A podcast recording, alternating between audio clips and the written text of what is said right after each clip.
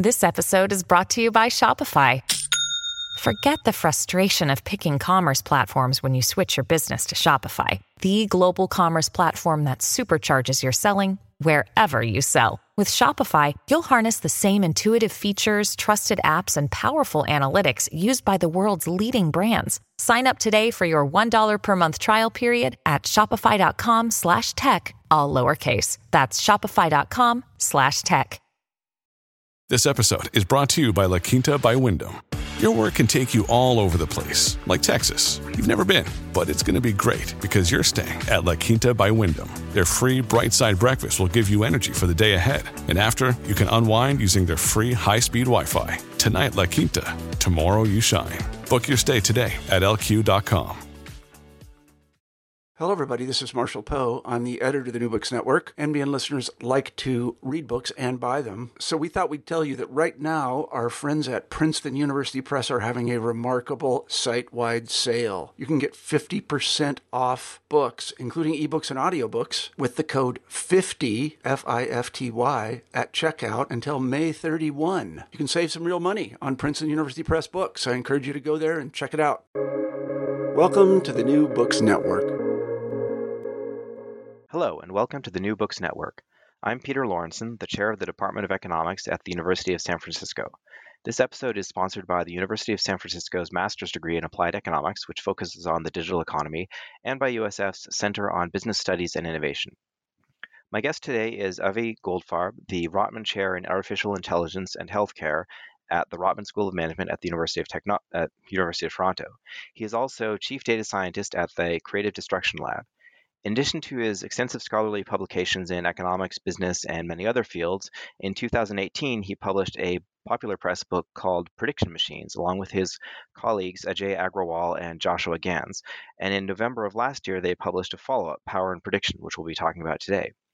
Um, both books do an excellent job of showing how economic logic can help us understand how artificial intelligence has affected our world, give us insights into what changes lie ahead, and help individuals, firms, and governments develop strategies for dealing with these changes and capitalizing on them when possible. Uh, in addition, both books are highly readable with short, digestible chapters and bullet-pointed summaries at the end of each. So it's uh, it's written to be accessible to a business uh, you know your business school kind of audience, um, but is uh, is analytically um, deep uh, in a way that's uh, I think very satisfying for those coming from more of an academic background. Avi, welcome. It's great to be here. Thank you. Um, so first, why don't you tell us about your previous book? Uh, what was the key idea behind that, and uh, then why did you feel like you needed a new book? So um, Ajay Joshua and I made our careers, uh, to the extent that we made careers, uh, studying the internet. So I was a graduate student in the late 90s. There was this crazy new technology um, that no one really understood, and it seemed like an opportunity to study something that no matter what I found would be a real contribution because no one knew anything. Um, and so over the next 15 years or so, I focused my career on trying to understand um, you know, how the impact the internet affected business and affected marketing and affected the economy as a whole. And that was my you know, academic publications and, and any public uh, work was related to that, especially with respect to privacy. Uh, then we, um, Jay Joshua and I, uh, run this organization called the Creative Destruction Lab, which is a program for science-based startups. And we started it uh, a little more than 10 years ago at the University of Toronto. And in our first cohort, there was this company called Atomwise that said uh, they were using artificial intelligence for drug discovery. And if you jump back uh, 11 years or so, that seemed crazy. One was really talking about artificial intelligence for uh, big picture uh, and practical purposes like that. And the next year, we had a couple of more companies come through our lab doing AI. And then uh, pretty soon, we had this flood of AI startups come through our lab partly because we happened to be situated in Toronto, which at the time was a real AI center. Um, and so that led to us thinking, well, maybe there's something here. We'd seen, in some sense, more startups than certainly other economists had seen. And we decided to try to get our heads around that new technology. Um, the specific motivation, you know, where we came up with with prediction machines and and the ideas behind that book. So let's say, uh, let's just start with the core idea in prediction machines is when you hear artificial intelligence today, don't think uh, the machines from science fiction that can do just about everything we humans can do. Instead, uh, it's prediction technology. Uh, today's AI is driven by advances in machine learning. Machine learning is a branch of computational statistics, and so it's prediction in the statistical sense, which is using information you have to generate information you don't have. Um, we uh, the impetus of that came about in terms of thinking about it as dropping the cost of prediction um, from a conversation I had with Tim Bresnahan and Ajay uh, and Joshua and other similar conversations where um, Tim was talking to me about uh, Tim, Tim Bresnahan's an economist at Stanford um, and a, you know, a well-known industrial organization economist who's done a lot on the impact of technology on industry. That's and he reminded me of some of his own work on what computers really do. And he said, "Well, it feels like your computer does all sorts of crazy things, but it really just does math. Uh, but it does math so well that there's all these applications of math that we didn't really imagine. Once something becomes cheap enough, we do it um, a lot more than we would have otherwise thought. This is, you know, Econ 101, demand curve slope downward. And so applying that idea to prediction technology, we started to think, well, what what are the opportunities as prediction gets cheap? And that was the the basis for prediction machines. And the the other idea from Econ 101 that became central to prediction machines is, well, okay, so demand curve slope downward as prediction gets cheap, we're going to do more prediction. Um, when something gets cheap, the complements to it become much more valuable. So this is sort of day two of Econ 101. Um, you know, when coffee gets cheap, you buy more coffee and you buy more cream and sugar.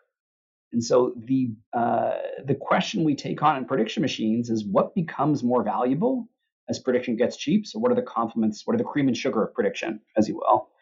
And um, where we landed is first one place that most people had already landed, which is about data and uh, data feeds machine learning algorithms. So data is fundamental. And then a place where I think many people hadn't yet landed, which is what we call judgment, which at a high level is knowing which predictions to make and what to do with those predictions once you have them. Uh, in more formally, it is a sense of the payoffs uh, at the ends of a decision tree. And so the predictions tell you the relative likelihood of different events. Judgment is about understanding utility. What do you really value and what matters? Right. So to make that concrete, I think you had uh, example of like bring an umbrella. So there's you know one thing which is just how much is what is the what are the chances it's going to rain today when I walk outside, and that's the that's the pure prediction question. But then the the judgment element would be you know am I do I care whether I get wet? Are my clothes good for getting wet? You know, it, am I going into a business meeting and need to look nice, um, or is it no no big deal?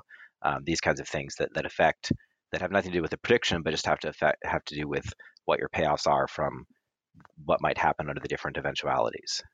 Uh, exactly, right? exactly, and you know. Uh, given the same prediction, some people will take an umbrella and some won't. And even for the same person, depending on uh, what's going on with them that day. They have the judgment and thinking through how bad, how big.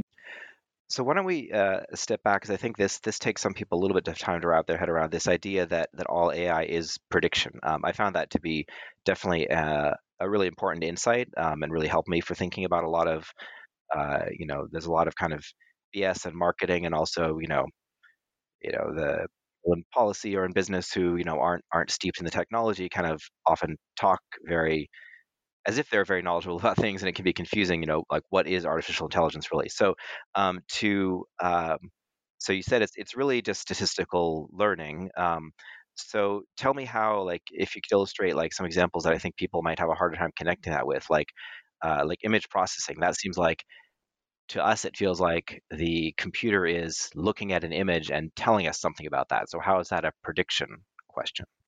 Um, absolutely. So if you think about what um, statistical prediction is doing it's about the process of filling in missing information. So it's taking information you have to fill in some information you don't have. In your uh, you know stats classes or classic statistical experience that's about filling in numbers Okay, so you, know, you have some line, and you're trying to fill, you know, fill in missing information to project what your inventories are going to be next week or something like that. And don't get me wrong, machine learning tools are actually useful for that kind of thing, uh, definitely.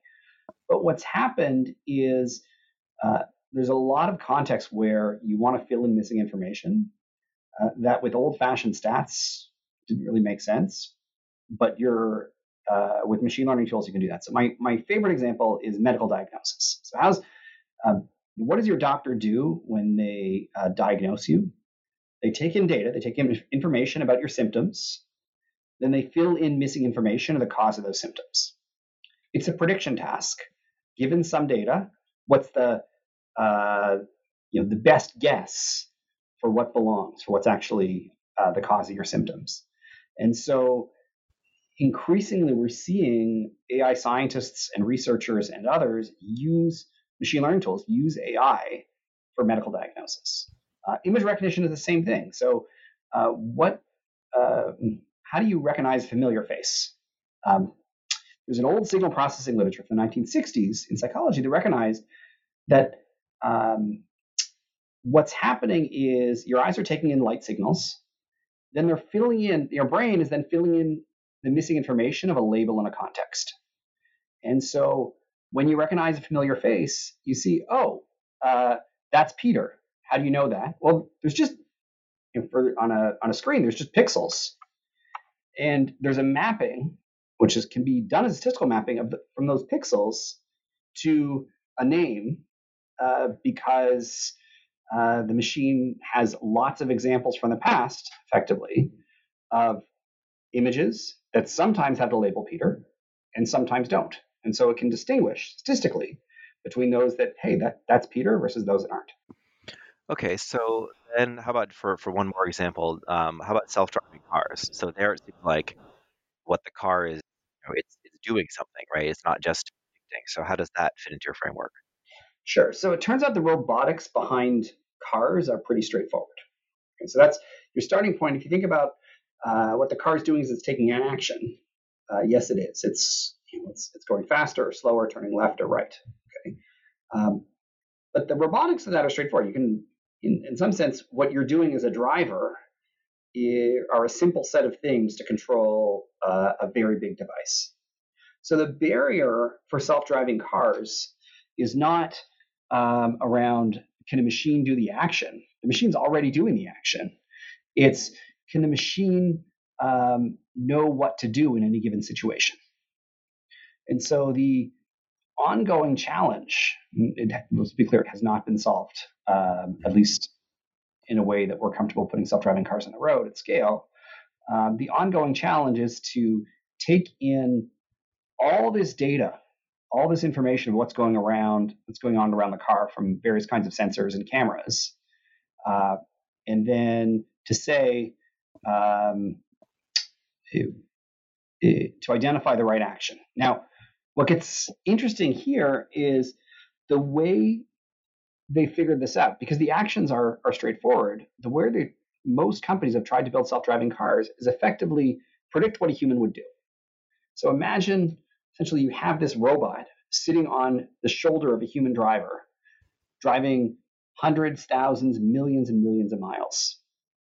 And at the same time, that robot, every time the human takes an action, is looking around to see what the environment's like. And so the prediction task is given this environment, given what's going on uh, in the camera sensors, et cetera, what would the human driver do? So that is, you know, autonomous driving. The way, you know, core to the way people have been trying to solve it is to say, let's predict what a human driver would do. And so those companies, that gives, if you think about it, that gives um, companies that have large fleets of you know, well censored cars, um, which you know, a lot of electric cars are in this situation, um, with human drivers, a leg up on collecting lots and lots of data that will help them predict what a human driver would do in lots of different situations. Okay, so um, yeah, so that I think that covers the core of your uh, of your first book. So uh, so prediction, this is what prediction is.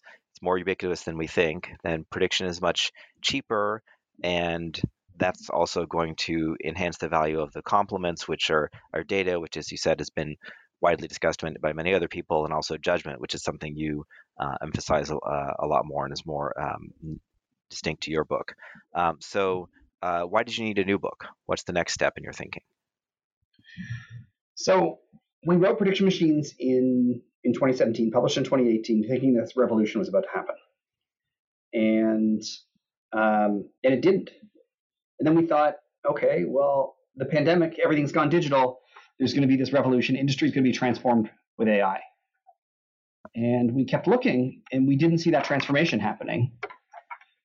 And so we were puzzled. We said, well, given you know, there's there's a few things that could have gone wrong. One is we thought, well, maybe the technology is not such a big deal.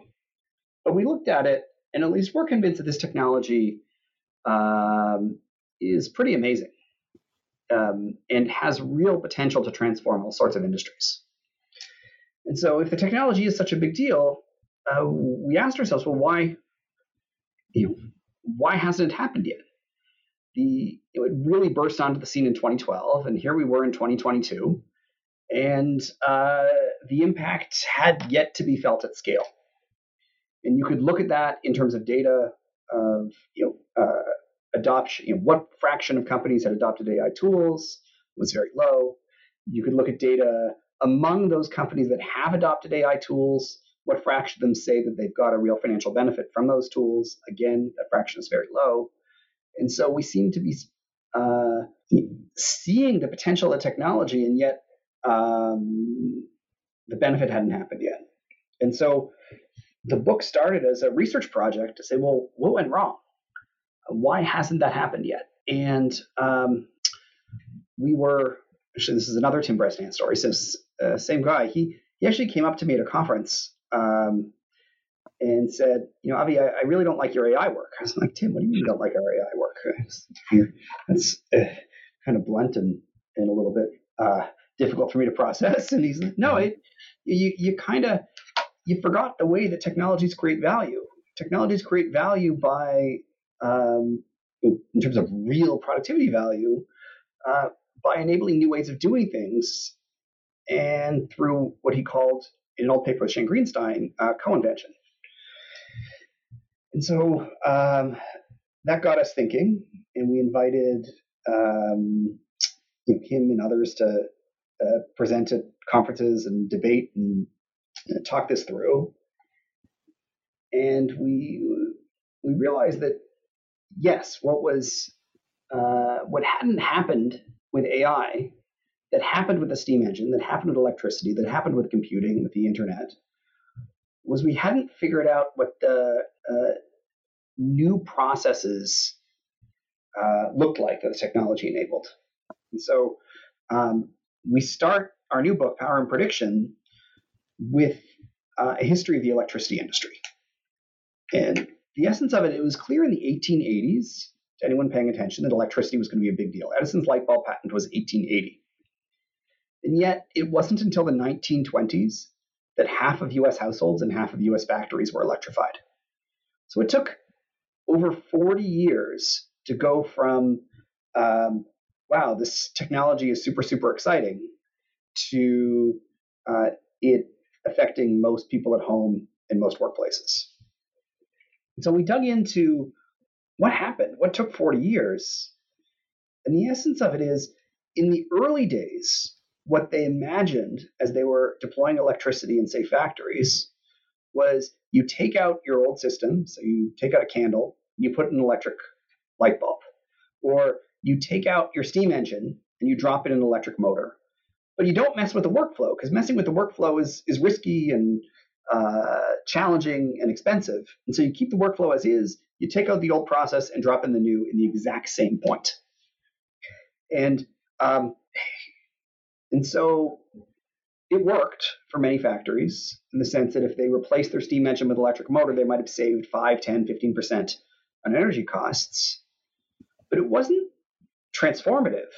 And for most factories and most factory owners, it just wasn't worth the effort to save a little bit on energy costs to revamp, um, you know, the whole way the uh, the um, you know, energy came into the factory to change enough processes for you know uh, on the input side for not much benefit overall. Mm-hmm. But starting around 1900, uh, there were a handful of innovators who realized that electricity wasn't just cheap power. It allowed them to decouple the uh, power source from the machines within the factory. And once you decouple the power source from the machines within the factory, uh, you could organize your factory based on the logic of production with inputs in one end and outputs out the other. What I mean by that is with the steam engine, since uh, all the machines are literally connected to the steam engine by, by a system of belts, um, you want your most power hungry machines to be very, very close to the steam engine. So you organized your factory around the power source. With electricity, you could decouple it, have inputs come in one end, outputs come out the other, modular product production, uh, flat spaces, and not have to worry about where the power was coming from. So rather than having to have like a, a like you said, a belt or a, a, big turning crank or something, you just need a little a little wire to, to snake through the snake through the floor and and come out to a plug. And so that allows us to spread everything out more. Yeah, exactly. Okay. So, um, and once people realized what, you know, how electricity uh, enabled an entirely new kind of factory, that's when we started to see rapid adoption.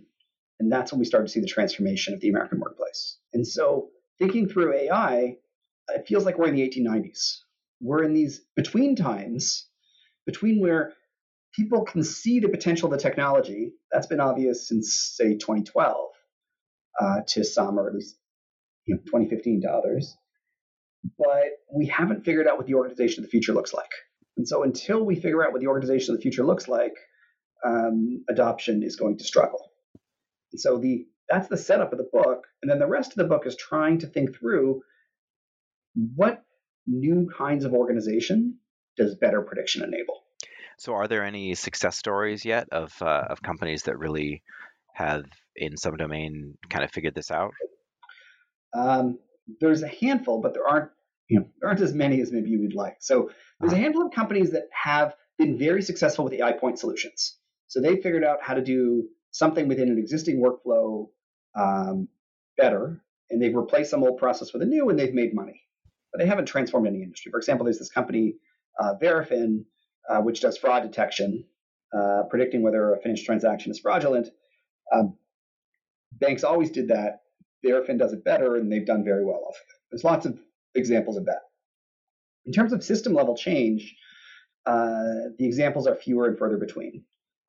Uh, one of the the ones that maybe um, eh, you know closest to my own research agenda is thinking through what's happened to the advertising industry. So I sit in a marketing department, Mm-hmm. And um, when I started uh, working in the marketing department about 20 years ago, when I started working in the marketing department about 20 years ago, um, much of advertising was sure uh, much of advertising is um, you know was sold through relationships. I don't know if you ever seen the TV show Mad Men, mm-hmm. um, but like that wining and dining in order to convince people to to purchase advertising on television, and uh, that was the essence of it. And um, and so the internet came along and was a new way to advertise. It presented a new way to advertise, a new medium. And what happened in the late 90s, this is actually, I have the data for my dissertation on this, is they just took the old model for magazine and television advertising and applied it online. So if you want to advertise in a magazine, the magazine has a rate card. The rate card says uh, it's going to cost you X dollars for a full page ad, X dollars for a half page ad, um, you know, maybe a little bit less if it's black and white, and that's kind of it. And it's going to vary a little bit by, um, you know, it's going to vary by magazine. And so when the internet came along, they said, well, let's just have a rate card. And so Yahoo had a rate card. If you're going to advertise uh, on Yahoo Real Estate, it's going to cost you a certain price for thousand views. And if you're going to uh, advertise on the search engine, it's going to cost you a, a lower price per thousand views. Standard rate, no matter what, just took the old model and applied it as a point solution to the new model. But internet advertising is different. Internet advertising is different because every um, user has a one to one relationship with the advertiser server. And so it is much easier to gather information about the user and then uh, target appropriate advertising to that user. So effectively, internet advertising is different because you have a prediction about uh, what the user might want and when they might want it. Mm-hmm. That prediction, so that's the AI at the center, has over the past 20 years led to an entirely new advertising ecosystem. So, online advertising, the players in online advertising are almost entirely different from the players that existed in the old world of magazine and TV advertising. You have um, it's priced differently. Online advertising is typically priced through an auction. There's all of these real time auctions happening for every single user uh, every time they look at a page that might have an ad. There are uh, representatives of the publishers or people sort of uh, selling the ad space from the online publishers. They're called supply side platforms. There's people um, effectively representing the advertisers, which are called demand side platforms. There's an exchange in the middle. There's data providers. It's an entirely new industry that's built on prediction technology. That uh, that is one example of an industry that has been transformed through um, the you know predictions enabled by machine learning and a handful of other tools. No, that sounds like a good a good example. Yeah, you can see it's clearly not just uh, making better predictions um, in a way that they'd already been doing, uh, like you said, with with Verafin and many other firms, but really finding a new a new way to organize everything um, as a result of that. Um, and I suppose it helps, you know. So it does tend to be new new firms that do this, right? Because old firms are sort of they're they've invested heavily in one way of doing things and are le- typically less likely to take a risk on on something new. Is that that your um, observation as well? Uh, typically, there's there's there's examples of of old firms that reinvent their, themselves in other industries. Um, and in terms of AI reinvention, we're in the early early days, so we don't quite know how it's all going to play out. Mm-hmm. Uh, but um, it is it, you know, disruption is often easier uh, if you don't have to um, essentially fight your own management and convince them to get rid of their own skills. Uh, so yeah, so like being in a startup helps, but it's not always the case. And I think like um, it's you know building on your point, it's a really exciting time to be building an AI startup because um, a lot of the opportunity isn't just in okay doing what people are already doing but a little bit better, but in thinking through how to reinvent an industry to a, a system level solution to one of uh, society or industry's bigger problems. So we, we, may have sort of implicitly answered this already, but um, uh, in the uh, you know you mentioned you were you were doing grad school in the 90s and i know the 90s and i think early 90s there was a, a big wave of consulting firms that were all going around re-engineering everyone's business to take advantage of this is the pre-internet but you know taking advantage of like hey we could actually all have all you know one database where we keep track of stuff for our company which was earth shattering at the time for everyone who was still like shuffling paper around and stuff. And so although i feel like they were you know and so they were offering their services to the big businesses is there is there anything like that emerging, or or is everyone still, as far as you can tell, still pretty entrenched, or or maybe just no one knows how to consult on it, so it doesn't exist yet? Um, there's no shortage of consulting companies trying. Um, okay. Let me let me put it that way. So the um, I think in the last year or so, uh, I'd like to think since November 15th when our book came out, but maybe I shouldn't say you know, probably long before that. Uh, there's been this recognition that um, just taking out uh, in order to make a difference with AI, you have to mess with the workflow. And messing with the workflow requires change management. And that's hard. And that is something that um, consulting companies, frankly, are good at and have been good at for a long time. Mm-hmm. And so the first wave of AI, these point solutions that we saw, were almost more for tech companies than for classic consulting companies, which is you go in, you identify something that can be done a little bit better with a prediction, or maybe a lot better with a, with a machine prediction. You take out the old process, you drop in the new, but you don't mess with the workflow. And tech companies are very good at that. Uh, the big consulting companies, uh, you know, uh, part of their value add, arguably a, a, big part of their value add, is helping companies manage the necessary change. And so um, I think they're now recognizing um, that their that their skills, let's put it this way, are going to be valuable for companies trying to figure out um, system level change. Partly to imagine what that change looks like. So, what does the industry of the future look like, you know, in my industry? And more so to help with the change management itself. Um, so, you know, re-engineering you know, that the that first wave of re-engineering the corporation, re-engineering the corporation had, you know, lots of great ideas in terms of yeah, as you said, bringing in uh, you know one data uh, lake, for lack of a better word, that the whole company can access and a bunch of other things.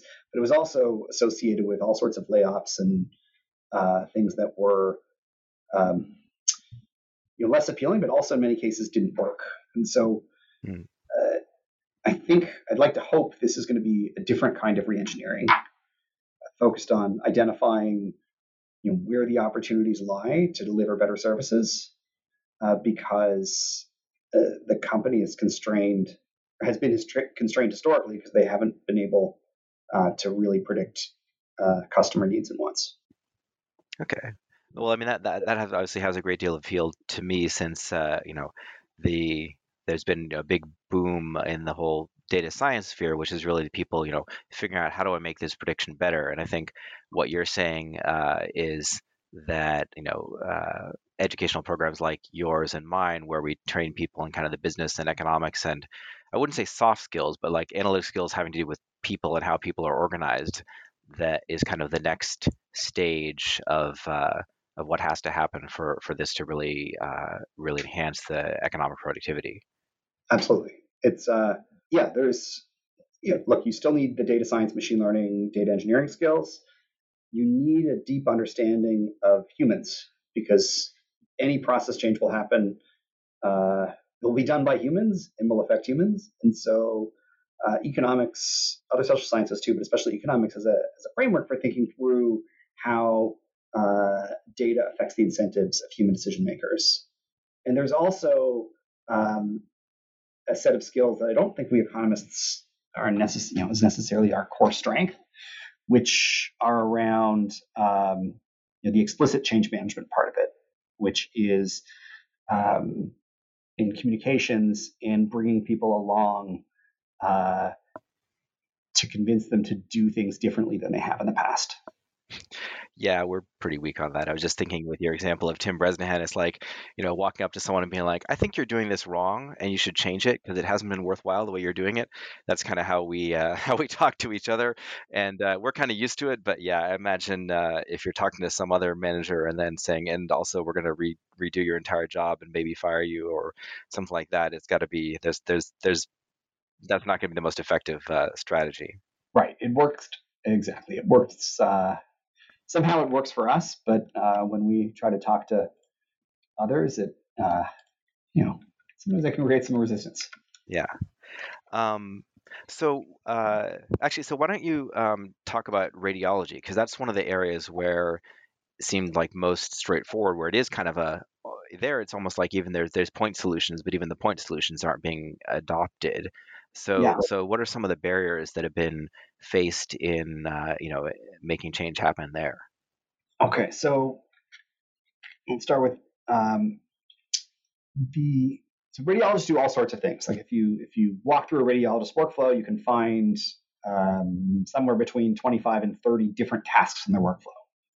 Uh, one or two of those tasks, depending on how you count, is looking at an image and identifying um, relevant clinical information in that image. Uh, you know, for you know, is there cancer in that image? Is there a broken bone in that image, etc. Okay. Um, broken bones usually we don't rely on radiologists anymore, but could. Um, so that's cle- that task that look you know, looking at an image and identifying um, and providing a label. That's filling in missing information. That's something that uh, AIs can do, and there are hundreds, if not thousands, of high quality research papers showing in different clinical contexts that um, AIs can identify anomalies in medical images. So the opportunity seems to be let's get rid of the radiologist, have the AI do it, and um, and we're done. And that would be great for medical efficiency because radiologists are very very expensive. That hasn't really happened yet. To the extent that we have um, AI in medical imaging, it's as a support for the radiologist, where uh, the radiologist would look at a scan, which would be on a screen, and the, some part of the scan would be highlighted by an AI for the radiologist to take a close look, um, and then the radiologist makes the final call. So so far, even to the extent we have AI in radiology, which is limited, it's been as a decision support tool for radiologists. That's his point solution. Um, ultimately, the upside of of this as part of the existing workflow is pretty limited. Radiologists, you know, most of them are pretty good. You highlight that. Uh, you might save them a little bit of time. You might make them a little bit better at what they do. Um, this is not a huge opportunity. Where does the huge opportunity lie? The huge opportunity lies in trying to reimagine. Well, if we have machines doing that, um, those predictions, reading the images, can we think through a different kind of medical industry? Like, does the skills required to be a radiologist or to be the person in charge of um, interpreting images and talking to other doctors and patients does that change I mean, so one version of it is well we still need a medical professional there but maybe that medical professional doesn't need however many you know 10 years of postgraduate school and expertise to do you know the other 25 or 28 tasks the radiologists do maybe we need a regular doctor maybe we need a nurse practitioner Maybe we need a pharmacist. Uh, maybe we need a, a, medical technician. And once we start thinking through ups, you know, the opportunity of AI in this context is the system changes to upskill other medical professionals to be able to do uh, much of what the radiologist does. Um, then, well, you know, then there's there's big cost saving opportunities, there's big efficiency opportunities, and there's big serving patients better because there's a lot more nurse practitioners and there are radiologists or GPs and there are radiologists. So we can you know, create a you know, better clinical outcome, potentially better clinical outcomes at, at lower cost, like win-win. Um, but in order to do that, well, uh, we need someone to decide they're willing to take the liability risk of getting rid of the radiologist. So that's a regulatory issue. We need someone to decide um, that uh, the radiologist isn't that important. And often the person in charge of the radiology department in a hospital is going to be a radiologist. So that's going to be hard. Mm-hmm. People tend to think, you know, even not thinking about it cynically, tend to people tend to think that the thing they've spent their life doing is important and is hard to replicate. And so we've seen these barriers. It's weird. We have seen um, AI used at scale in radiology, but it has nothing to do with the radiologist. The only place uh, that we're really seeing it used almost everywhere, at least in North America, is um, in transcription. So, as part of a radiologist workflow, the radiologist um, looks at a scan and talks into a microphone. And there used to be a team of humans who would listen to what the radiologist said into the microphone, a recording, and type it. Okay. And then feed it back to the radiologist within 24 hours. Most uh, radiology practices today no longer have that team of humans. That part of the workflow has been automated and done by by AI. But it hasn't really transformed radiology in any meaningful way. It's it's saved a little bit of money. And so the you know, if you're thinking through uh, how can AI impact radiology, um, it's not quite right to say it has had no impact, but it's it hasn't had the kind of impact that anybody would really notice. And in order for it to have the kind of impact that people would really notice, it requires some disruption to who does what and what this you know, what kind of skills are even necessary to become a radiologist.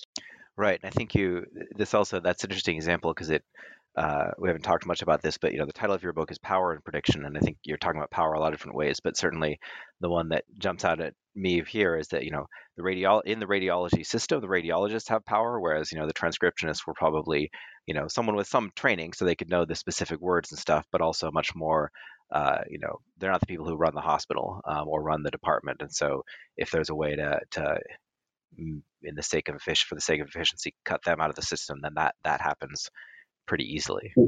Exactly, it's a lot easier to, um, yeah, to replace people who don't have power within the organization.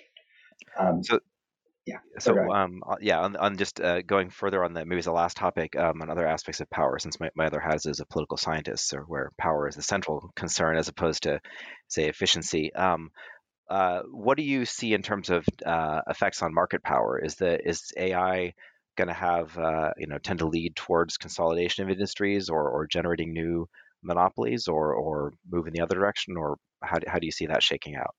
um, it's going to depend on the context of the AI. So there is um, there's a few forces moving toward monopoly.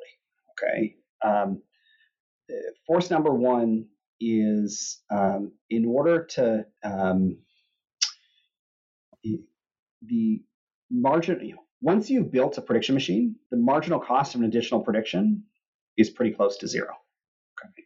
And so that means if you're a little bit better than your competitor, if your predictions are better, um, they, it's very hard for them to beat you on price. So, you know, in other industries, you know, if you're going to buy a pair of shoes, uh, you can the lower quality, in some sense, could compete on price, and the higher quality could compete on other dimensions. Uh, in in software, generally, that's really hard because the marginal cost of you know producing another prediction is effectively zero. So that leads to um, it leads so that combined with the second force the second force is prediction machines get better with more data um, and so if you have a lead um, and um, that gives you more customers those customers in turn will help you improve your quality even more and there is this positive feedback loop okay um, so low marginal costs um, positive feedback loop getting your predictions better and better and better um, can lead to market power. And I'm, I'm, being hesitant here because there's a there's a third caveat, which is um, the predictions have to be able to go stale. So uh, in stats, I mean, not 101, but but pretty early in stats, you learn that predictions improve in the square root of n. Okay? So there's actually diminishing returns to data. Uh, the if you're collecting data to help you make predictions, uh, this you know the first and second data points are incredibly useful the hundredth will give you, um, you know, slightly better information. And going from a million observations to a million and one probably won't make much difference. So it's not just, oh, you know what, there's increasing returns to data, more data is better, and so there's monopoly forces. In fact, there's decreasing returns to data. So we, we should not see monopolization based on data alone. It's this combination of low marginal cost feedback loops being better and certain contexts where data goes stale quickly. That's what do I mean by that. Um, in um, you know, in search and in advertising, for that matter, uh, data goes stale quickly, right? So what people are searching for today, uh, the, the response that people want for a particular keyword search today might be very different uh, than what they would have wanted a little while ago. If you search GPT today, you are almost surely looking for ChatGPT and the advances in AI from OpenAI that we've seen over the last little while. If you were searching for GPT in the late 90s, um, you may have been uh, an economist interested in general purpose technologies, uh, the, you know, the uh, of which we're arguing AI is one. That you know that same word on a different over time means different things, and um, you know, news changes day by day, and so what people are looking for in response to any particular query uh, changes day by day. And advertising is the same. You know, you're trying to predict what a user might want. Um, your data on that user would go stale quickly. And so this combination of uh, feedback loops, zero marginal cost, and um, the uh, depreciation of the data that you have can lead to monopolization. Uh, because the people who get ahead can collect more and more data that leads to more customers that helps them stay ahead. I know it's a, the economics there are tricky, so it's not like an easy econ answer. You have to right, have to right, but yeah, to the market. Very contextual, yeah. yeah. Um, and you know, and often we you know, see companies that are monopolies, and we can explain why they're monopolies, and will be forever, and then they fall apart. so Intel looked looked one way 20, 30 years ago, and you know, Facebook five years ago looked differently looks differently from uh, how it does now. So it's um, the always need to update that. Um, so one last thing, actually, so get by getting back onto a, a very economicsy topic, but um, how does uh, AI deal with questions of causal inference? Because certainly in econ, right, we're always saying no, you don't just want a prediction because you know the once you once you predict something then that's going to change the behavior or you know there's there's many ways it can go wrong if you don't actually have a causal relationship if you just use a naive prediction. So um, and i know that's an emerging area in data science. How do you see that um, playing playing out? Or how is it developing? So the the advances we've seen in ai in the last 10 years are prediction technology and exactly in the non-causal sense that we economists are uh, instinctively skeptical of. Uh, so uh, so one of the big things that can go wrong with AI is if you're applying it naively and don't think through uh, your counterfactuals properly, it can go wrong. So, you know, for example, the, the classic example that we economists appreciate and understand perhaps is if you're trying to predict uh, what price a hotel should charge um, in terms of you know how will it maximize capacity, you'll find in the raw data that prices are highest at times of year where capacity is biggest.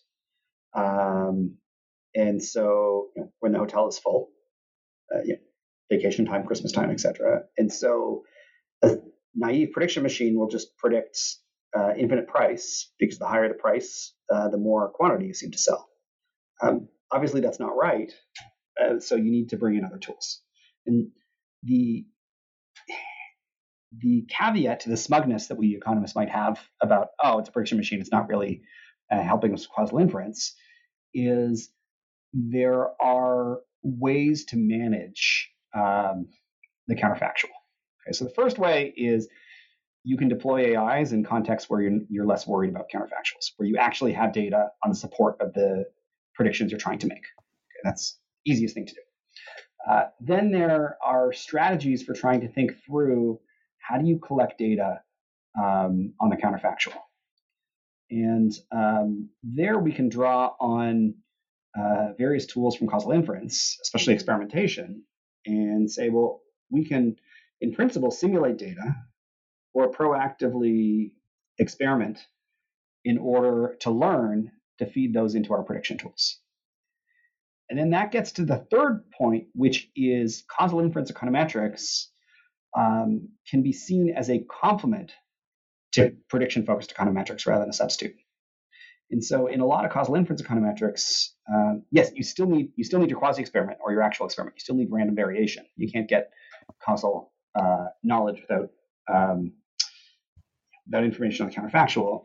But there's a lot of other stuff in that analysis uh, that um, that is effectively prediction, which is thinking through functional forms, thinking through what to do with the controls, and a bunch of other um, aspects of it. And so, uh, what we're um, we're thinking about de- deploying you know, prediction tools in economics and elsewhere, uh, we should start by being skeptical. Do we have data on the counterfactual?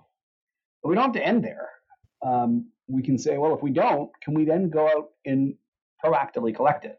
There's a whole field of AI called reinforcement learning um, that the reinforcement learning people don't frame it this way, but it can be seen as a uh, way to proactively collect data about the counterfactual, to simulate data that uh, that's off the support of your historical data that allows you uh, to then use prediction tools in the future. Okay. Well, um, all right. I think that's that's uh, we're coming up on the time that I, I committed to. So um, uh, I think we'll call it a halt here. And um, this was a really great interview. Um, definitely highly recommend the book to uh, uh, as anyone who's listened this far is excited about these topics as we are. Um, so uh, the book is called Power and Prediction: The Disruptive Economics of Artificial Intelligence, and uh, you should go out and buy it.